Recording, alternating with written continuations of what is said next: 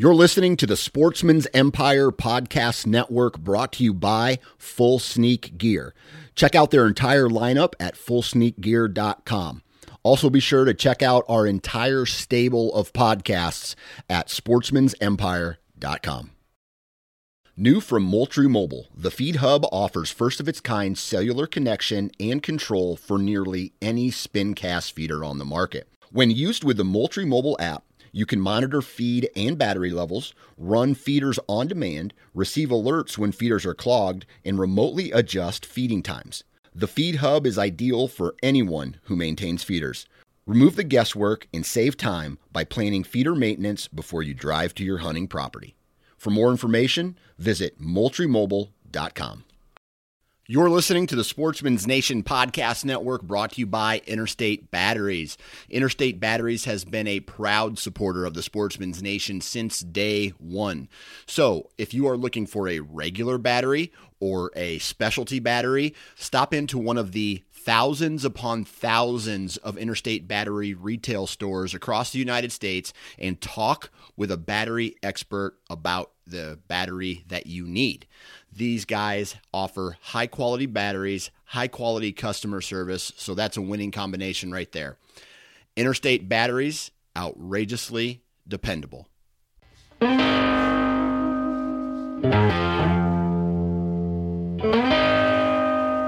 Hey everyone, welcome to the Hunting Gear Podcast. I'm your host Dan Johnson, and today we have a awesome episode. Uh, we get into the weeds about arrows, the flight of an arrow, fletchings, the broadhead, FOC, uh, spine. We talk about what makes a good arrow, and we get into this conversation with Brian Broderick of Day 6 Specialized Gear. These guys sell broadheads and arrows. And there's a couple eye opening moments in this episode that I feel any archer needs to hear, right? There's a couple industry going against the grain moments, I, I think I would say, in here where maybe the information that it, you're being provided isn't the best information, but it's an industry standard. So, therefore, it might not be the best for you, which means that maybe there's a change needed. So, I I, I love podcasts like this where we get in deep with the tech talk, right? And then not not just the tech, but the whys behind the tech. We talk about arrow speed. We talk about the spine. We talk about how a majority of bow hunters are probably under spine shoot under spined arrows, leading to inaccuracies during arrow flight, amongst other things, right? So very interesting episode. I'm going to have to put this one up here as one of my favorite hunting gear podcasts so far, just because of the the details that we get into and some of these things that I honestly didn't know. And I've been shooting a bow for, man, a long time now. So it's always good to have some uh, eye opening moments uh, when you're doing these kind of episodes. But it's a really good episode, and we're going to start it right now in three, two, one. All right, on the phone with me today, Mr. Brian Broderick. How you doing, man? Good. How about you, Dan? Man, I can't complain. I woke up this morning. Uh, I was excited because uh, although I can't go hunting today, t- I think I'm going to try to get out tomorrow to go hunting. And I woke up to a, a fresh three inches of snow here in Iowa. Oh, man. I don't like that stuff. well, especially this time of year, I don't mind it. Like during the rut chasing deer, but it's April, dude. I'm with you. I mean, we like to froze to death yesterday. It was 51. Where are you out of? I'm on the Gulf Coast. I'm right uh, on the Mobile Bay. Okay, cool. And uh, today, Brian here, he is the owner, right, of Day Six Gear. Uh, absolutely. All right, cool. And uh, would you say that your specialty is arrows? Uh, yeah, arrows and broadheads. Yep. Okay, gotcha. And that's what we're going to talk about today, man. We're going to talk a little bit about all of the gear that you guys uh, make over there there at Day Six. We're going to talk about the uh, uh, the category as a whole, and just kind of chit chat about you know chit chat shop if that's okay with you. Absolutely. All right, cool. Well, let's talk about arrows because okay. one thing that um, you know, let me let me take a step back. Let me ask you this: What makes this is a very high level question? What makes a good arrow? Uh, if I had to, let's see, if I had to categorize what's most important uh, to to make an arrow um, uh, accurate, which is, you know, what what we're looking for. The most important thing is spine consistency. Okay. So you want an arrow that's built to the specs um, uh, that it says it is. So if it's a 300 spine arrow, you want it to be, you know, over a dozen arrows, 295 to 305 before you even start cutting it and manipulating it. So you want a very accurate um, spine, uh, and that only comes in higher quality arrows. Um, and then uh, straightness and weight tolerance, they are important, but they're not even in the same hemisphere as as spine tolerance. Okay. That is the single most important thing. And then for me, over straightness and um, and and weight tolerance is durability. Okay. Uh, because I don't want an arrow to fail. Um, and, and, and I'm not dismissing straightness and weight tolerance, but because ours are, you know, 1,000 straightness and our weight tolerance is within plus or minus two grains over a dozen. Um, but they really pale in comparison to the importance of, of spine accuracy and durability in my book. Okay, so you mentioned a lot right there in that mm-hmm. uh, in that description, but let me ask you this: you, you go on any arrow website, right? And you can see the the weight tolerances and you can see the the straightness, right? If, right. And, and you mentioned consistency there.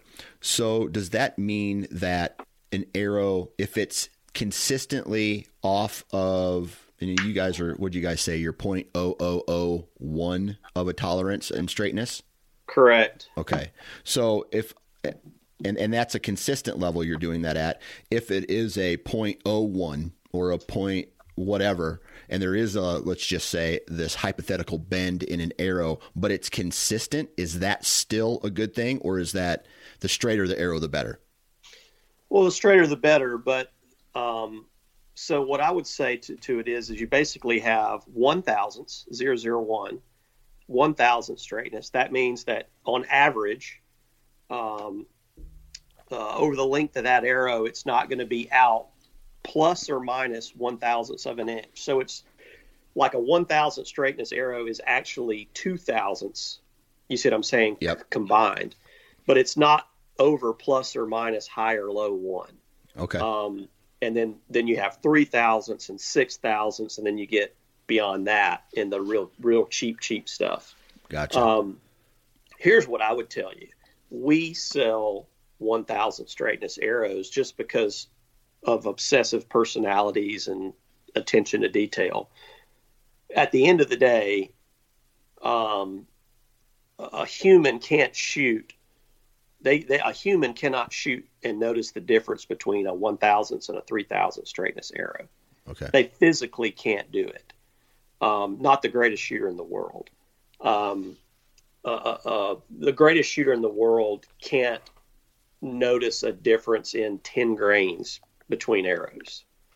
So those things are not truly noticeable for um, uh, for a human shooter. I mean, it just it just it's not it just doesn't register. So, but what does register is the spine consistency because if the arrow flexes differently from arrow to arrow to arrow based on the different amount of spine, um, that's where you have all your problems. And what people don't realize is is that, um, like when you get uh, when you drop from a one thousandth straightness arrow to a three thousandths or to a six thousandths, that basically is a culling process. Okay, they're going through that arrow and they're checking it for weight, straightness, and spine. Well, a lot of times when you drop an arrow to the to the three thousandths bend or the six thousandths bend, it's not just straightness that they're dropping there. They're also dropping. It may not meet the proper spine. Um, that arrow doesn't get thrown away. Uh, in in all your other companies, it just gets dropped into a lower tolerance category, but it's it's basically sold under the straightness tolerance category, but it's also spine and weight and all that. So when you're buying an arrow that has, you know, a lesser uh, straightness tolerance, it also has been put into that bin for other reasons as well. So um, that's one thing that the the industry does not tell the consumer.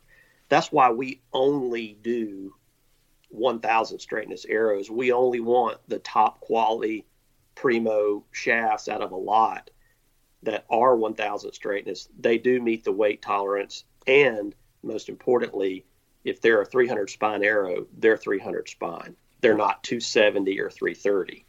Um, okay, so with that said, you're so you're saying that there's other companies out there within the industry that have a bigger uh, margin of error in what they're actually reporting that they allow to be called, uh, let's say, a, a, 300 spine arrow?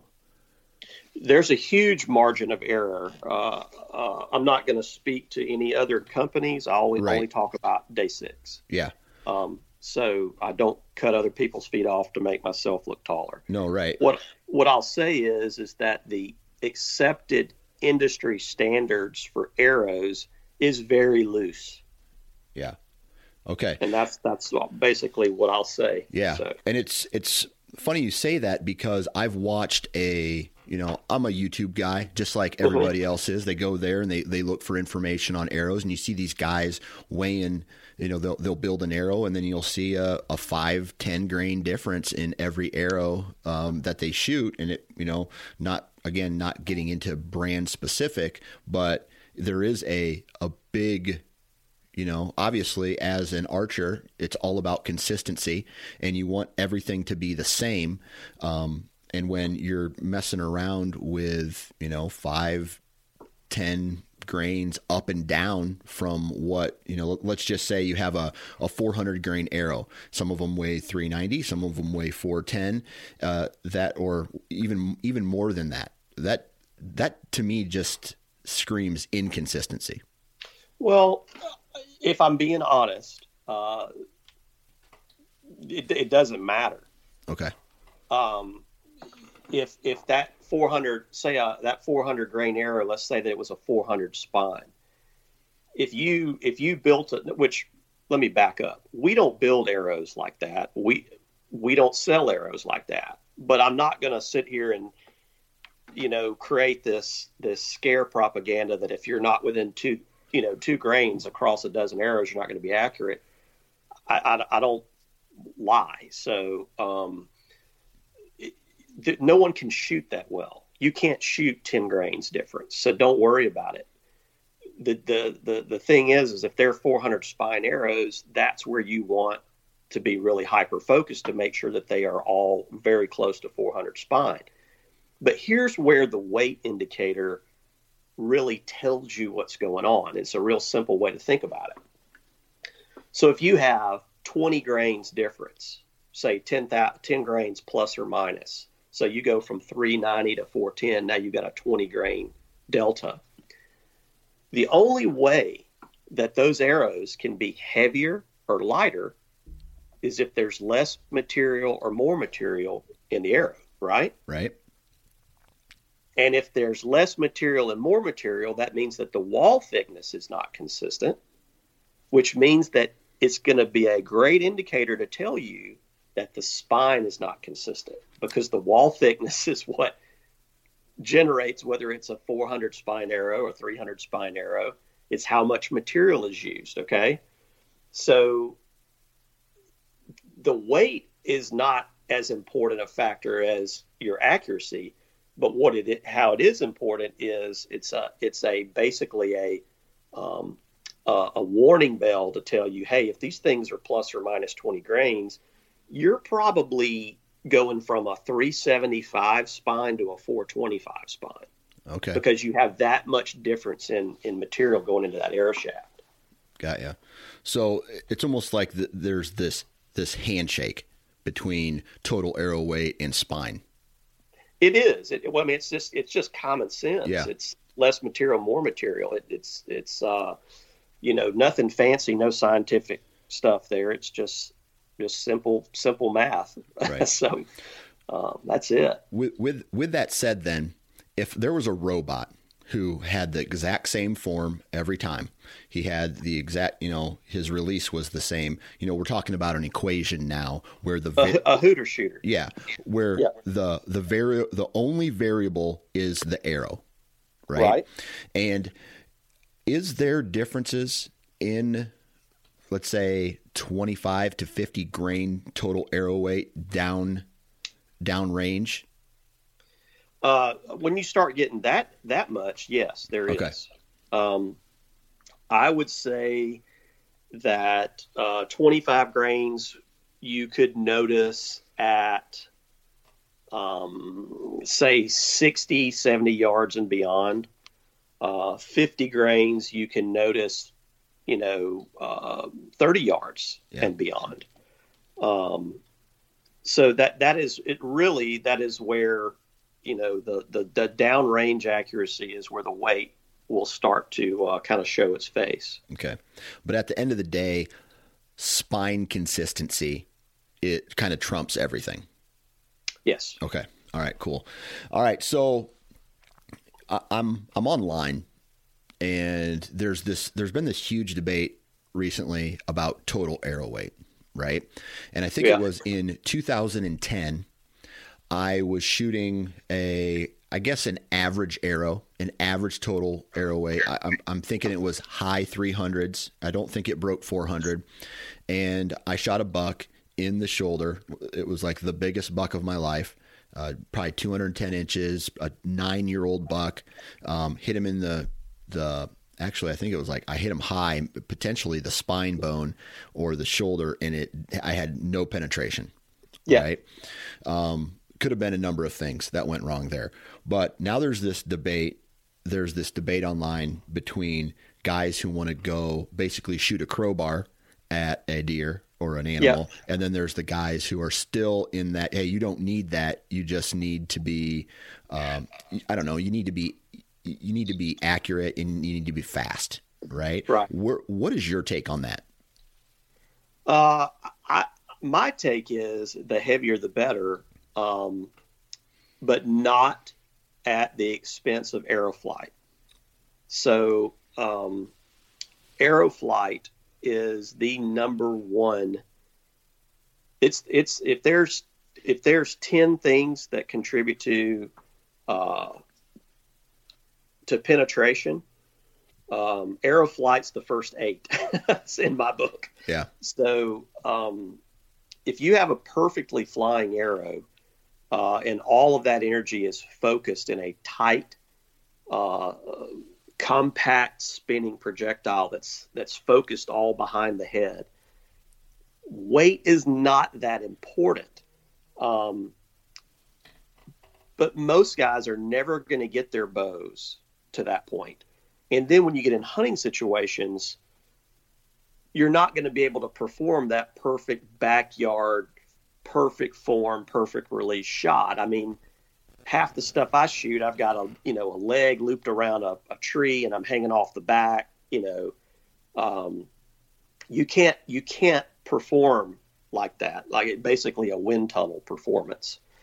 Um, so what you've got to do is you've got to slow that arrow down a little bit because what you're everybody knows the faster something goes, the more volatile it is, the more sensitive it is. Uh, whether you're driving a car, riding a motorcycle, running a boat, whatever, faster you go, the more sensitive it is. The quicker it gets out of whack. The slower you go, the more stable it is. So if you slow that arrow down, and you can slow it down by adding a little weight, you're doing a couple of things. Number one, you're reducing that that wind force on your broadhead, um, which is trying to push it all over the place.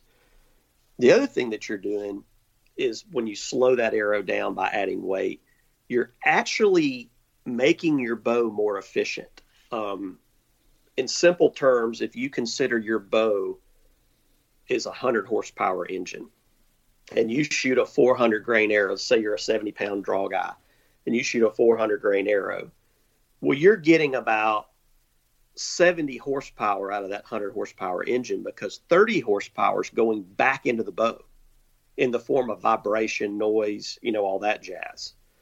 Um, if you match the properly weighted arrow to that 70 pound bow that's 100 horsepower, and you and that heavier arrow can absorb all 100 horsepower, it's the most efficient. And, and the very simple way to look at it for people is is that if your bow's shooting 300 feet per second with a 400 grain arrow, and then you put a 550 grain arrow on, but you only drop to say 270, well, you basically you know increased your arrow weight by what um, uh, what 30% but you only dropped in speed uh, 10% okay. so that tells you right there you were never using all the energy from your bow. Right. If you were you would drop in speed 30% does that make sense? Yeah it does. It yeah. does. So this is where a lot of guys you know uh, vibration or uh, i guess the term is hand shock right? If you feel that hand shock, it may be one of the reasons, potentially could be you're shooting too light of an arrow. Usually is. Usually is. Okay. So then as that as that energy is transferred from the bow at full draw through the, you know, through the shot process, right? If yep. if more of that energy is absorbed by the arrow, the less hand shock that you will have on that bow. Yeah, the energy's going into the arrow. It's not going back into the bow because okay. the arrow's too light and can't absorb it. Man, that's awesome. That's yep. cool. This that's the stuff I kind of really geek out on, right? And yeah. so when um is there a perfect arrow weight combination like I don't you know like there's always 8 grains per pound. 8 grains per pound of draw weight? Yeah. Okay. So if you got a 70 pound bow, you should shoot, and you're a, let's call it a, a 29 inch draw guy, or say a 30 inch draw guy. Um, because most bows are designed and tested at optimum peak performance at 30 inches, right? Okay. Which is stupid because the average draw length is 28. But okay. you can't get the high numbers for the advertising if you measured them at 28. So so a thirty listen, inch draw. Listen to that, people. Listen yeah. to what that what he said there. Advertising. Advertising should not be a word used in research and development. no, no. I mean, if, if if the archery industry had the bow hunter's best interest in in mind, they would basically put their stats up to what 80% of their consumer is, which is a 28 inch draw guy. Right. But right. they don't do that. They put the stats up to what 10% of their consumer is, which is a 30 inch draw guy. 30 inch so, at a lighter than average than uh underweighted arrow, right? Yeah, underweighted, underspined. Yeah, something that's never going to perform properly. Yeah.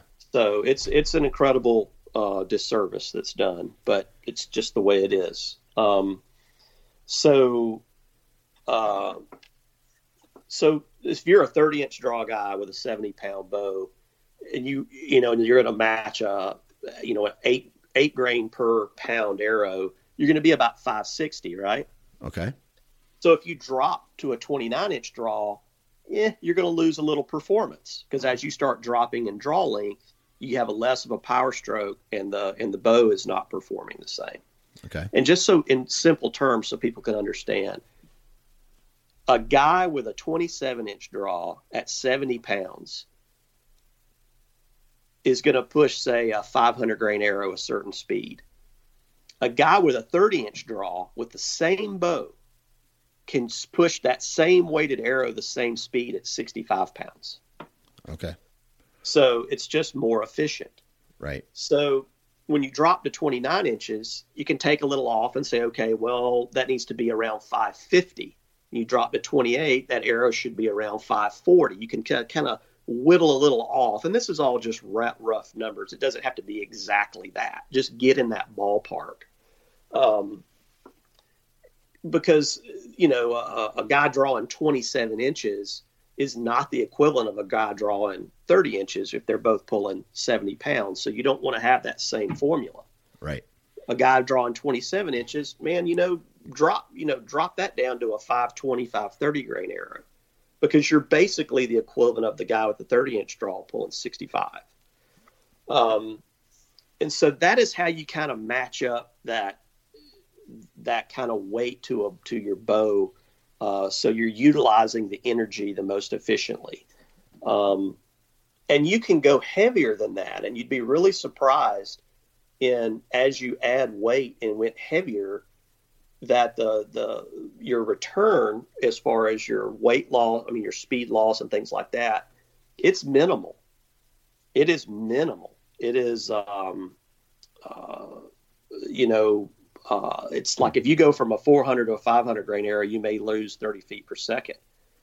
But if you go from a 500 to a 600, you may only lose another 10. Okay because what's happened is is you've gotten up into that efficient range of that bow. I'm, let's go back to the 100 horsepower because it's just a round number. If you were shooting a 400 grain arrow, you're really only getting 70 horsepower out of the bow. But you get up to you know eight grains per pound in a heavier arrow, you're using all 100 horsepower. Yeah. Well, if you go to say nine grains per pound and shoot a 600 grain arrow, you're still getting like 90 horsepower. Yeah, it's it's it's you follow what I'm saying? Yeah. Yeah. Yeah. It's a point of diminishing return there. So you almost can't go too heavy, but you can certainly go too light. Gotcha. Because um, the spine absorbs the energy and is not delivered through the arrow at that point. That's right. Okay. All right. So my calculation here is this year I weight um, I bumped up to a 512 total arrow weight at yep. 29 inches at yep. 70 pounds. So yep. eight grains times 70 is 560 grains. Um, and that's 70 pounds. Um, where does the draw length play into that equation? Well, that's what I just that's what I just kind of went through. Okay, so gotcha. That five that five sixty would be for a thirty inch draw guy. Gotcha.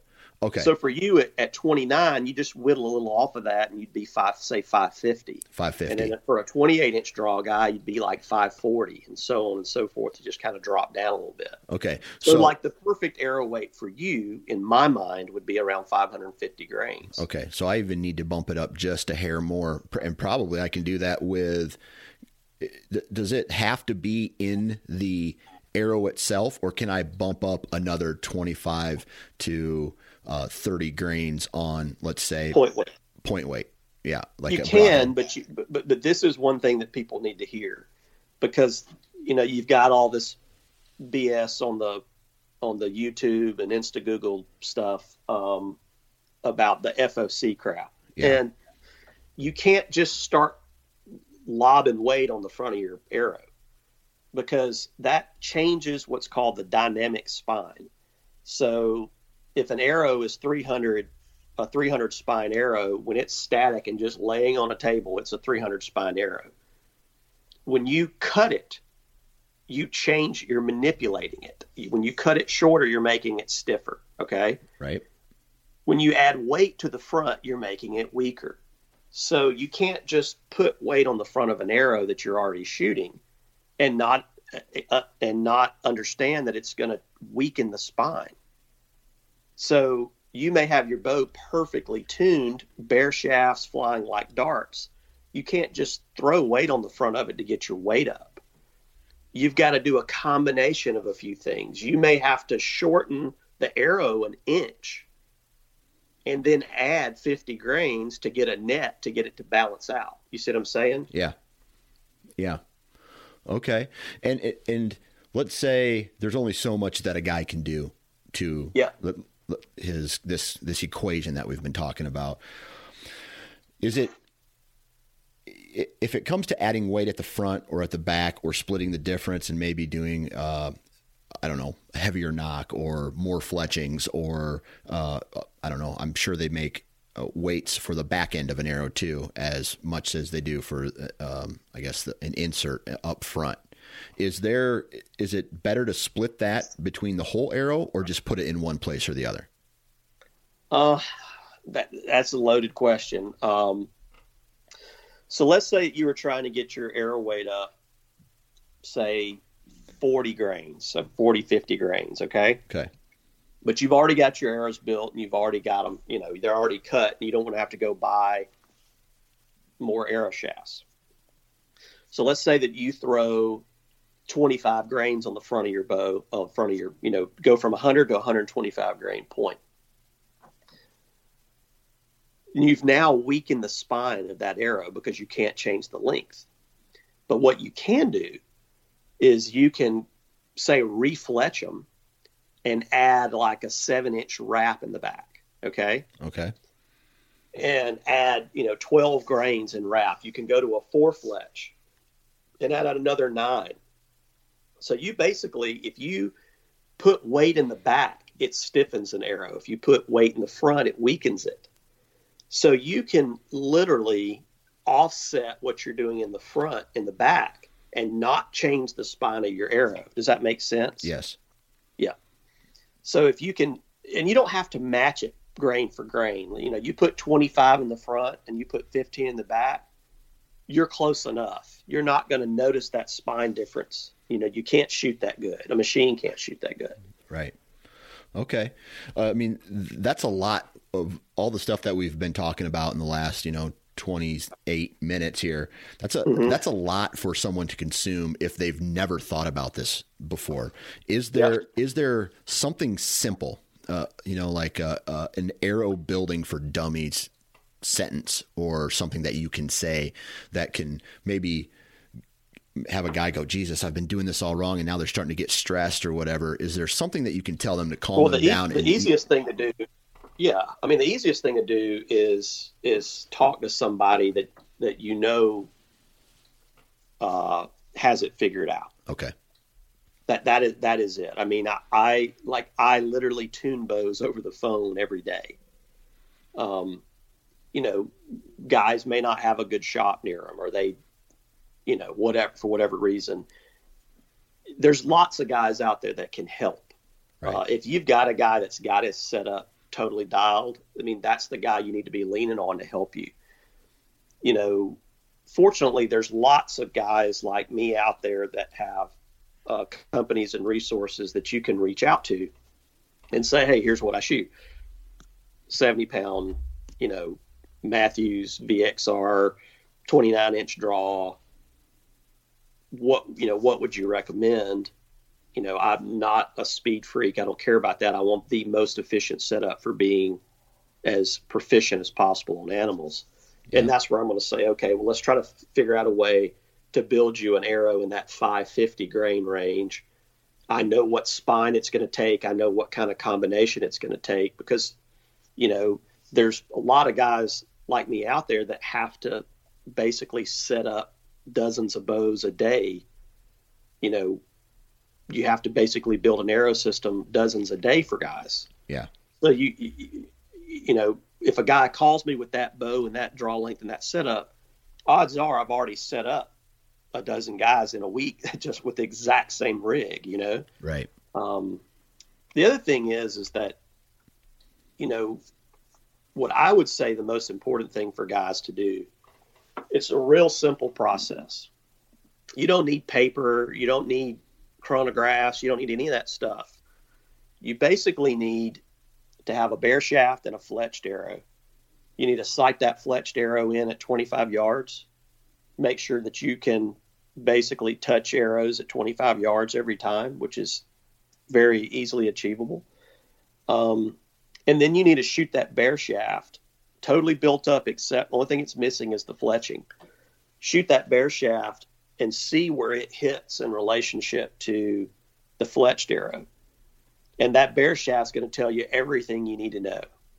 It's going to tell you whether it's weak spined, over spined. It's going to tell you whether it's uh, your center shot is off, which the center shot is uh, probably the the lion's share of guys that have problems uh, with their bows.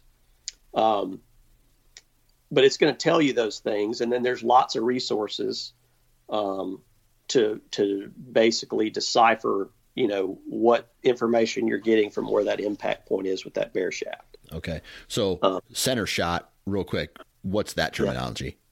Yeah. Okay, so the string is traveling in a straight line.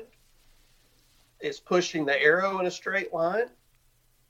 And if the rest is not dead center in the path of that string, you're gonna it's gonna kick. Gotcha. Like shooting around a corner. Gotcha.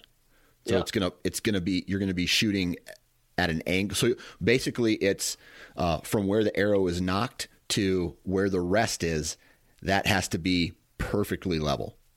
No, that, no, no, that's that's up and down. What I'm okay. saying is, is the the the, the the travel of the string the string is the string is going completely you know it's going straight forward. Oh nock uh, what's that called? Is that called nock travel? Well that is not travel but it's not really no. Okay. So all right so when you release when you release the string it's going to go let's say that it's going to go uh, at a heading of 180 degrees okay? Straight ahead but you, but as it's go as it's going forward and the arrow's going forward in a plane, your rest may be at 170 degrees. It may be off. So the string's trying to go straight, but the rest is off to the left a little bit. I gotcha. So it's it's it's putting that arrow in a bind and forcing it around a corner. So it's coming off the bow where it's having to basically like shoot around a corner. Okay. Gotcha. So that is that is 90% of people's problem. Okay. And so you th- when you look at your arrow and your and your rest and you know people will set the rest up 13 sixteenths from the inside of the riser to the center of the rest and that's true square center of the bow. But that bow may not be perfectly true. The top limb may be leaning over to the left, you know, um, a sixteenth of an inch. The bottom limb may be leaning over a sixteenth of an inch. The cam may be leaning over this way. There's all these different things to where the true center point of where that string wants to travel may not be the true center point of that riser shelf. So when you have your arrow sitting on your bow and you look down, you know how it's perfectly in line with your stabilizer? Yeah. Well, it, it, I'll tell you that with most bows, if that arrow is perfectly parallel with your stabilizer, it's probably not tuned. Okay. Because there's very few bows that are actually true center, and the string travels true center. Okay, is that so, is that something that has to be done in a bow shop to fix, or is it no. just manufacturing tolerances? It's manufacturing tolerances. So you got you got two ways of doing it. Okay, you can move your rest left and right to where you get basically get the rest if you can basically picture your rest like a ring and you're trying to push the arrow through that ring without touching the wall the inside wall of the ring okay? So if that ring is off to the left or the right that arrow is going to be rubbing on one side of it. Gotcha. Okay? Gotcha. Yep. So what you're trying to do is, is you're trying to move your rest left and right so when you shoot there's no contact with the in the ring, the arrow goes right through it and doesn't make any contact. Got and that way, the rest is not manipulating or changing the path of what that arrow wants to naturally take. Got you. All Once right. you do that, you don't need vanes. You don't need fletchings. You don't need anything. You can shoot bare shafts as far as you want to shoot. Okay. Then, when you put your vanes on, their only job is to offset the steering and the planing of a broadhead. Okay. All right, that's a kind of an eye-opening. That's kind so. So if your bow bow is tuned 100 percent perfectly, the most efficient it can be, an arrow doesn't necessarily need fletchings. It doesn't. No, it's not necessarily. It doesn't need fletchings. It doesn't. No. no. That's the crazy. only thing. So, so think about this think about when you have your your the front end of your truck or your car is out of alignment, right? Right and it's wanting to pull to the right. So you're having to take the steering wheel and pull it back to the left to keep it going straight. Well, that's what the fletching's doing on an improperly tuned shaft. Okay. The shaft's wanting to go right because the rest or the center shot or whatever is planing it that way, but the fletchings are pulling it hard back left. So they're already under load and stress fighting that arrow. Okay. But if you get it to where the, the that bare shaft will just fly perfect without them, then the fletching's just along for the ride. Then when you put the surface area of a broadhead on the front and it's grabbing air and doing all its things, well, let's say that you've got, you know, um, one square inch of broadhead surface on the front that's, you know, trying to do its own thing. Well, you've got six square inches of vanes in the back that totally dominate the planing surface of the front of that broadhead. I gotcha. So it basically just kicks its butt. It can't. It doesn't let it do what it wants to do. It's just it's overpowering it. So, oh, yeah. but if those vanes are having to steer that arrow, and then you throw the broadhead on there, and they're having to do that too, now the arrow and the broadhead are kicking the vanes butt. I gotcha. So as so as long the the reason that fletchings are even on an arrow is to control the broadhead. Well, for bow hunters, it is. Yeah. Yeah. Okay. Yeah. So, so do I don't I don't even I guess I, I've never even noticed this. Do field point archers like competition archers have fletchings on their arrows? They do, but if you look at them, they're tiny. Tiny. Okay. Tiny, tiny, tiny. Yep. Gotcha. I gotcha. yep. man. That's crazy. A lot of, lot of uh, really good information out of this, man. I, you know, I've been doing this for a long time, and this is some of the first times I've ever heard this. You know, this type of content about arrows and and broadheads and fletchings and the to- all this stuff. So this is awesome, man. I, I'm geeking out right now, but I want to. I want to take some time to talk about day six. So, okay, with with everything that you've just said, how does day six play into everything that you've just said? Well, it's it's really simple. Um, I was fortunate at a young age to work in a uh, hunting and fishing store, and um, and it was kind of when the modern compound was really coming to life. Uh, it was back in the late '80s, and uh, you know I got to see a lot of really cool companies come to life while we were while I was there, and um, and I got an education on you know setting up bows, tuning bows, uh, you know, when I was in my late teens in high school and then early in college while I worked there. And I got that education uh, on very early stage modern compounds, which were very difficult to tune, not near what we have now. So I had this incredible foundation. So as I moved forward through my bow hunting life, um, I had this incredible foundation and everything just made sense to me. And it was very easy for me to always have my bow and everything tuned properly, understand efficiencies, understand what you needed to, to get good penetration. So I, you know, it just that foundation provided a great base of knowledge for me. So what I saw was everyone I hunted with had no clue they literally took their bow in a month before the season, bought some arrows. You know, you ask them what arrow do they shoot, they say 28 inches. They don't know what spine it is, they don't know what it means. They know 28 inch arrow, Thunderhead 125. Right. That was it. And so they didn't understand what they had and why they had it and what it did. And they didn't understand why they had very poor experiences with regards to bow hunting and penetration and being successful. Yeah. And yeah. so I spent a lot of time helping those close to me understand it and setting their bows up for them and, and making them more efficient. It's extremely rewarding for me. Um, but I also knew when I worked in that shop that I was stuck in that shop all the time when I wanted to be hunting and the guys that worked for themselves and were successful in business, they hunted a lot and they got to go do the things that I was dying to do. So I knew that being in that shop or being in a shop was not in the cards for me because I wasn't going to be able to do the things I wanted to do. So I spent the last 25 years, you know, in, you know, business for myself, but my dream was always to circle back to hunting and and helping guys get set up. So this is a quality of life thing for me now. Um, I talk to dozens of guys a day, just like my buddies I've hunted with the last 30 years. They just don't know where to start, and I can take them from zero to the finish line and help them understand it and understand their equipment and their gear and why things are doing what they're doing.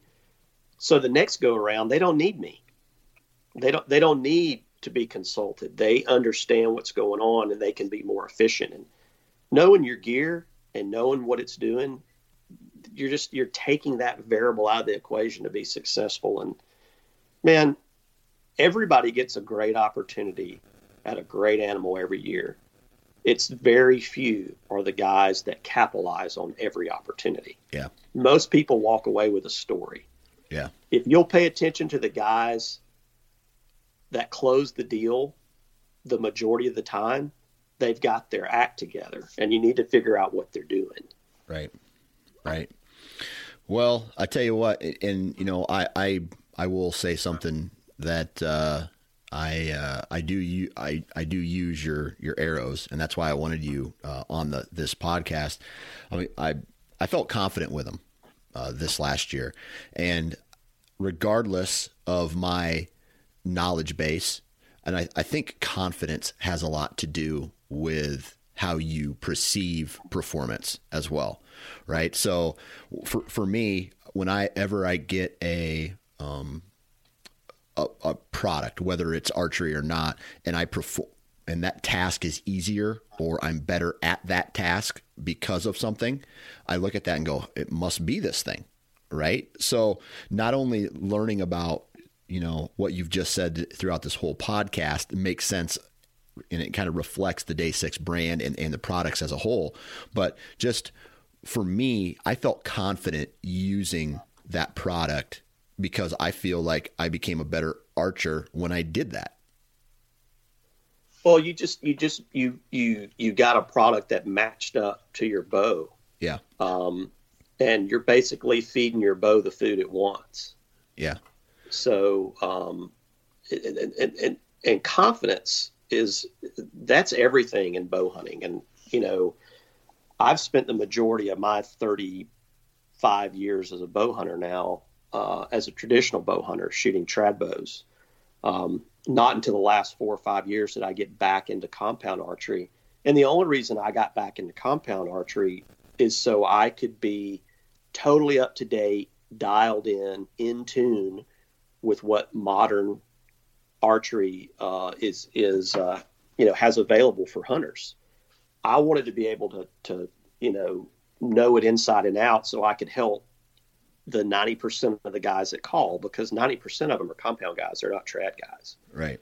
So i've spent you know the last four or five years really digging back into the compound industry and and the compound hunting. And what i've seen is that all, as a whole all of the new technology that has been created and generated for bow hunters, um, other than the bows, the bows are fantastic. Um, but everything that goes on the bow and everything that goes with it, all of that technology has taken hunters away from the direction of success. Yeah. It's taken them straight towards um, um, uncertainty and variables and opportunity for failure. And it's heartbreaking. Yeah. So, you know, there's a guy like me saying, "Hey, this is this is what's worked for me. I think this is how you should set it up." You have a 0% chance of failure. But the industry is telling them you've got to have all these bells and whistles and gadgets and springs and moving parts. And that's not what bow hunting's about. You have got to eliminate every single percentage of of uh, the possibility of failure. Yeah. Eliminate all variables. Yeah, that makes a lot of sense, man. Well, I tell you what, uh, I wish I had more time to talk with you today, but we got some time constrictions here. Uh, sure. I really appreciate you taking time out of your day to hop on the podcast and chit chat with us. If people want to find out more about Day Six, where should we send them? Uh, well, we, our website is Day Six Gear, and then we're on Instagram at Day Six Gear.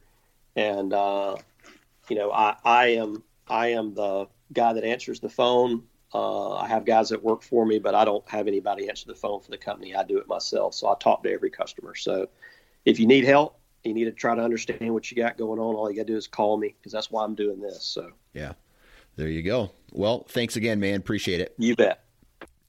And that brings us to the end of another episode of the Hunting Gear Podcast. Man, I really appreciate you guys tuning in and listening.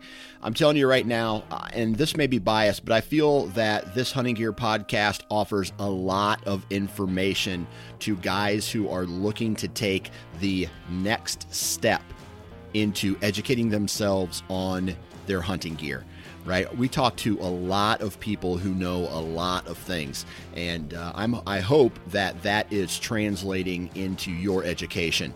So. Thank you for tuning in, and then thank you to Brian today for hopping on and dropping some knowledge bombs on us about uh, arrows, arrow flight, broadheads, fletchings, all that stuff, man.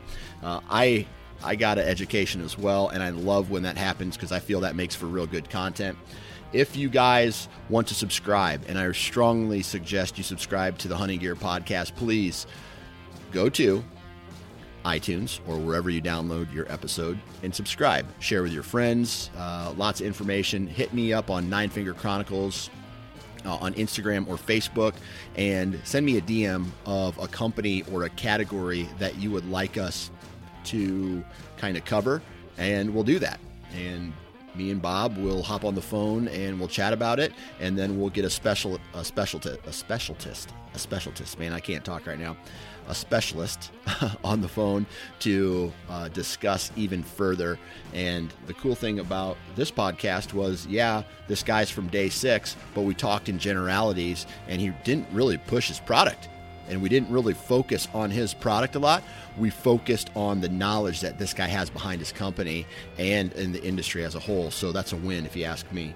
Other than that, uh, follow me on Instagram and Facebook. I already said that. Be sure to follow the Sportsman's Nation. Go to sportsmansnation.com and check out the all of the podcast. And remember, that's S P O R T S M E N S nation.com. And uh, we'll talk to you next week.